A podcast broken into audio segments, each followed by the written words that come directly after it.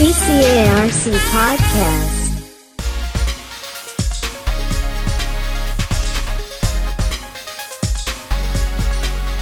พูดถึงเรื่องของเต่ามะเฟืองเนี่ยนะคะ หลายท่านก็คงจะนึกถึงสัตว์ที่หายากแล้วก็ใกล้จะสูญพันธุ์เลยใช่ไหมคะ วันนี้ค่ะเราจะนำทุกท่านนะคะ ไปรับฟังเรื่องราวที่น่าสนใจเกี่ยวกับเรื่องของการติดตามชีวิตเต่ามะเฟืองนะคะ ซึ่งจะทำให้เราค้นพบอะไรบางอย่างนะคะ ซึ่งการค้นพบครั้งนี้คืออะไรนะคะแล้วจะเกิดประโยชน์อย่างไร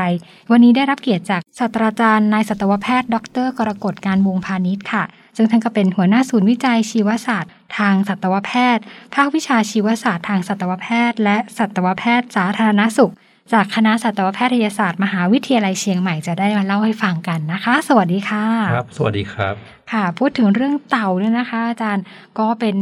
สัตว์ที่เรียกว่าเป็นสัตว์มงคลครับเนื่องจากเรื่องของความอายุยืนครับและสำหรับเรื่องของเต่ามะเฟืองค่ะ อาจารย์ทราบว่าวันนี้มีเรื่องราวที่น่าสนใจมาฝากกัน แต่ว่าก่อนอื่นค่ะอยากจะเรียนถามอาจารย์ว่าเต่ามะเฟืองเนี่ยคืออะไรคะ แล้วก็โดยปกติแล้วเราจะพบเต่ามะเฟืองได้ที่ไหนบ้างคะครับผมเต่ามะเฟืองเนี่ยก็จะเป็นเต่าทะเลนะครับเป็นหนึ่งใน 7 ชนิดนะครับของเต่าทะเลในในในโลกนี้เต่าทะเลจะมีทั้งหมด 7 ชนิดนะครับอืมเต่ามะเฟืองเนี่ยเป็นหนึ่งใน 7 แล้วก็เป็นเต่าที่มีขนาดใหญ่ที่สุดอืม นะครับแล้วก็ใหญ่ที่สุดในโลกด้วยค่ะไม่ว่าจะเป็นทั้งเต่าบกแล้วก็เต่าเต่าน้ำอะนะครับค่ะวัดความยาวเนี่ยโดยเฉลี่ยก็จะประมาณนะได้ตั้งแต่ 1.5 ถึง 2.5 เมตรโอ้ตัวใหญ่มากใหญ่มากเลยทีเดียวครับผมหนักอยู่ประมาณ 500 ถึง 900 กิโลกรัมนะครับค่ะที่เขาตั้งชื่อว่าเต่ามะเฟืองเนี่ยเนื่องจากว่าลักษณะของกระดองเต่าเนี่ยนะครับมันจะเป็นเหมือน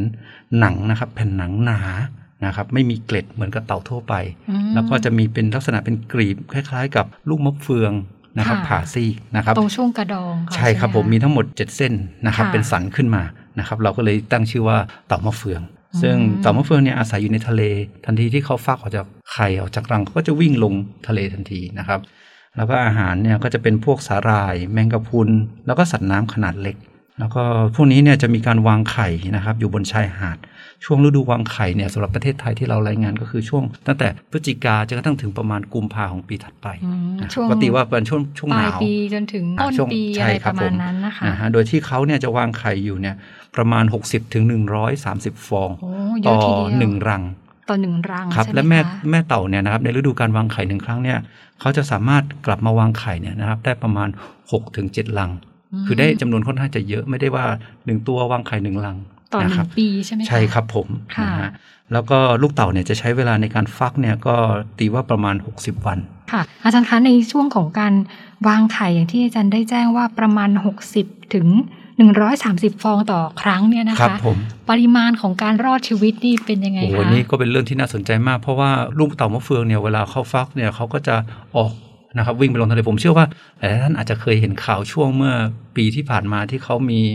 ถ่ายทอดไลฟ์สดปล่อยเต่ามะเฟืองเหมือนว่าฟักออกจากไข่แล้วก็วิ่งลงทะเลนะครับ แต่ว่าโอกาสในการรอดชีวิตเนี่ยโดยปกติแล้วลูกเต่าเนี่ยก็จะค่อนข้างน้อยอืมเนื่องจากว่าลูกเต่าเนี่ยก็จะลงไปก็จะมีปลาซึ่งมารอเป็นอาหารอันโอปชานะครับฉะนั้นเนี่ยมันก็เลยทำให้เต่าเนี่ยมีปริมาณหรือจำนวนที่ที่ค่อนข้างจะน้อยแม้ว่าจำนวนในการฟักที่ดูแล้วมันเยอะมากค่ะนะครับ ยกเว้นว่าเราสามารถอนุบาลอยู่ในในโรงอนุบาล ก็อันนั้นก็อาจจะเพิ่มอัตราการรอดชีวิตนะครับค่ะทีนี้ในเรื่องของจำนวนกันบ้างครัค่ะบจำนวนผมเต่ามะเฟืองอย่างที่อาจารย์ได้เรียนเมื่อสักครู่ว่าปัจจุบันเนี่ยมีค่อนข้างน้อยเลยทีเดียวครัตบอนนี้ผมในส่วนของทั่วโลกหรือว่าในบ้านเราเนี่ยนะคะ ประเทศไทยเราเนี่ย พบเจอเต่ามะเฟืองปริมาณเป็นยังไงบ้างครัคะบผมอาจารย์จริงๆปัญหาของเราก็คือว่าเราเนี่ยไม่สามารถประมาณการจำนวนที่แท้จริงของเต่ามะเฟืองได้เนื่องจากว่า พฤติกรรมเนี่ยของเต่ามะเฟืองเนี่ยมันจะหากินค่อนข้างจะไกลนะครับอืมเคยมีรายงานการศึกษาของที่ศูนย์ที่ภูเก็ตเนี่ยนะครับเขาติดเครื่องเขาเรียกว่าเครื่อง track บนกระรองเต่า แล้วก็ปล่อยเต่าตัวนั้นไปเราพบว่าเต่าเนี่ยมันสามารถว่ายน้ำไปถึงอินโดนีเซียได้โอ้โหนะครับแล้วก็จริง ๆ แล้วในรายงานในทั่วไปเนี่ยเขาก็รายงานอยู่แล้วว่าเต่ามะเฟืองเนี่ยเป็นสัตว์ที่มีถิ่นหากินเนี่ยค่อนข้างจะกว้างมากสังเกตเห็นอืนะมจากประเทศไทยเนี่ยกินลงไปถึงอินโดนีเซีย ทำให้อ่าเราค้นพบเขายากด้วย ใช่ครับผมแล้วก็เราก็เลยจะประมาณการจำนวนได้ค่อนข้างจะยากนะครับอืมแต่ว่าเราเชื่อว่าจำนวนเนี่ยมันมีน้อยนะครับค่ะเรื่องจากจำนวนของการพบเห็นเนี่ยที่มีน้อย อันที่หนึ่งเนาะอันที่สองก็คือจำนวนของการกลับมาวางไข่นะครับก็จะมีค่อนข้างน้อยนะครับ เนื่องจากว่าพฤติกรรมของเต่าชนิดนี้เนี่ยเวลาวางไข่เนี่ยเขาจะกลับมาวางไข่ที่เดิมอืมหมายถึงว่าถ้าสมมุติว่าตัวเนี้ยเคยวางไข่ที่ภูเก็ตค่ะนะครับ เมื่อเขากลับไปหากินครบรอบ2-3ปี แล้วเขาจะกลับมาวางไข่อีกครั้งหนึ่งเนี่ยเขาก็จะกลับมาที่หาดภูเก็ตอ๋อถึงแม้ว่าจะไปไกลถึงอินโดนีใช่เซียครับแล้วผมก็มันจะเป็นพฤติกรรมการกลับมามาวางไข่อืมนะครับ ก็เราก็จะคอยสังเกตจากปริมาณการวางไข่จำนวนรังไข่ที่พบในสถานที่หรือในชายทะเลต่างๆนะครับแต่ว่าในประเทศไทยเนี่ยเราก็มีการจัดนะครับเต่ามะเฟืองเนี่ยให้อยู่ในกลุ่มของสัตว์สงวนนะครับ ตามพระราชบัญญัติสัตว์สงวน และคุ้มครองสัตว์ป่า นะครับปี 2562เนาะแล้วก็รวมถึงในระดับนานาชาติเนี่ยเต่ามะเฟืองเนี่ยถูกจัดอยู่ในกลุ่มของสัตว์ที่ใกล้จะสูญพันธุ์นะครับ โดยองค์การ IUCN นะครับ ค่ะ สำหรับฤดูวางไข่ที่ที่ผ่านมาเนี่ยนะคะครับอาจารย์เท่าที่เรามีสถิติเนี่ย ช่วงที่ผ่านมานี่การวางไข่ของเต่ามะเฟืองเป็นยังไงกันบ้างครับคะผมอาจารย์จริง ๆ ก่อนหน้านี้เนี่ยถ้าย้อนหลังเป็นประมาณ 10-20ปีเนี่ยที่ประเทศไทยเนี่ยจะมีการพบการวางไข่ของเต่ามะเฟือง โดยเฉลี่ยประมาณ 1-2-3 ลังต่อหนึ่งฤดูการวางไข่นะครับค่ะแล้วก็จะมีอยู่ช่วงประมาณ 4-5 ปี ติดต่อกันที่เราพบว่าไม่มีเต่ามะเฟืองมาวางไข่ที่ประเทศไทยเลยอ๋อ นะครับ แต่หลังจากนั้นเนี่ยมาช่วง 2-3 ปี ซึ่งมันมันประจวบกับช่วงที่โควิดระบาดนะครับกับพบว่ามีการกลับมาวางไข่ของเต่ามะเฟืองเนี่ยในปริมาณที่สูงมาก สูงจนน่าตกใจอะครับ เท่าที่มีรายงานเนี่ยน่าจะประมาณ 18ถึง19ลังโอ้ในช่วงประมาณกขึ้นหลยๆ2-3เท่าปีเลยใช่ครับนะคะผมค่ะซึ่งก็อาจจะมีความเกี่ยวข้องกับเรื่องของ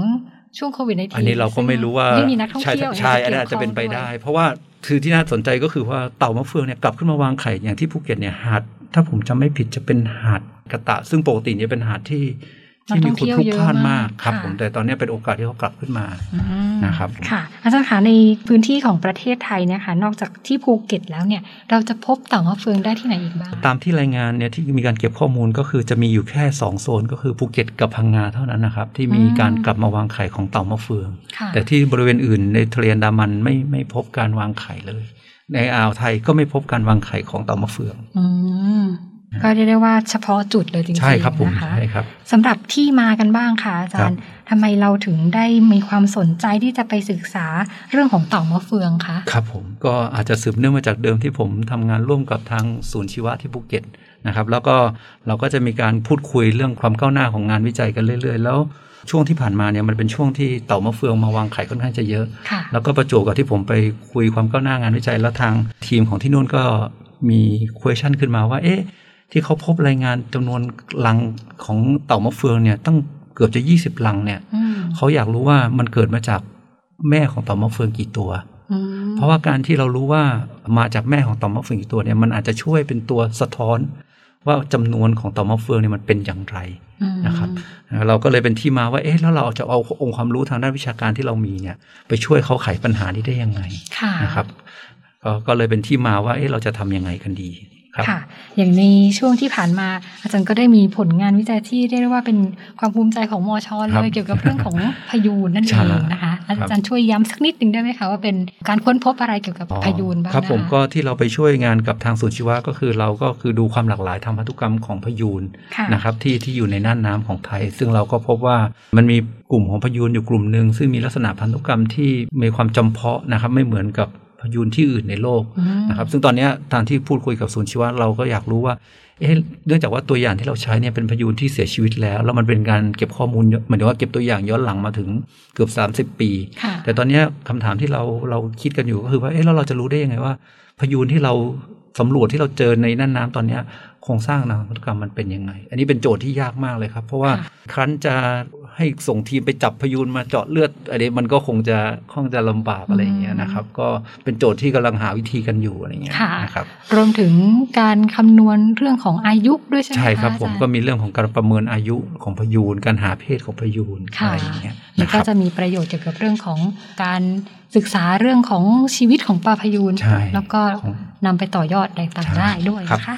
กลับมาถึงเรื่องของเต่ามะเฟืองกันค่ะอาจาครับรย์ผมในการศึกษา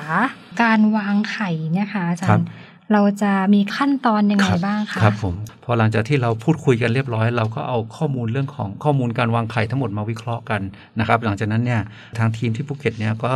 เก็บตัวอย่างของลูกเต่า เราเราไม่สามารถไปยุ่งกับเต่าที่